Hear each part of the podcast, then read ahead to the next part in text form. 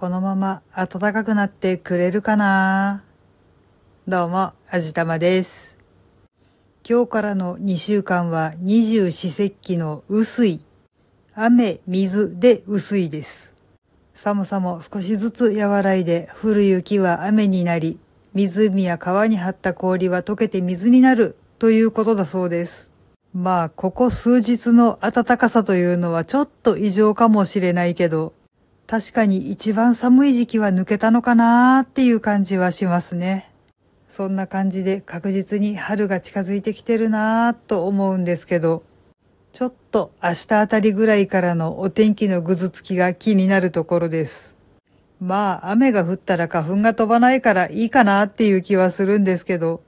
せっかく暖かいのにちょっとお出かけに向かない天気だよなーっていうのが残念なところです。ただまあ私は雨の日そんなに嫌いじゃないので、傘に当たる雨音を聞きながら歩くのも楽しみのうちではあるんですけどね。こうして見てると二十四節気ってよくできてるなーって思います。私はこれを確認するのに暮らしの暦というアプリを使っていたんですが、ついこの間サービス終了してしまって使えなくなってしまいました。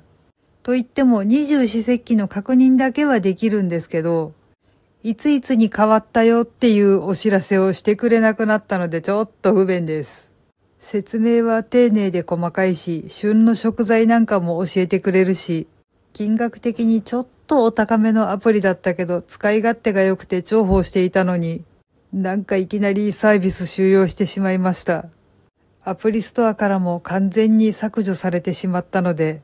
今ダウンロードしてあるものについては問題ないんですけど、機種変したらおしまいですね。とりあえずタブレットもうしばらく機種変更する予定がないので、あっちこっちゆっくり見返したいなぁと思っています。ちなみにこれ、暮らしの暦っていう名前そのままで、本が出てるんですよね。紙の方の本も電子書籍もあるので、機種変して読めなくなったらそっちをダウンロードしてまた見ようと思っています。二十四節気七十二個詳しく載ってるので結構おすすめです。はい。というわけで今回はもうすぐ春かなーっていうお話でした。この番組は卵と人生の味付けに日々奮闘中の味玉のひねも姿りでお送りいたしました。それではまた次回お会いいたしましょう。バイバーイ。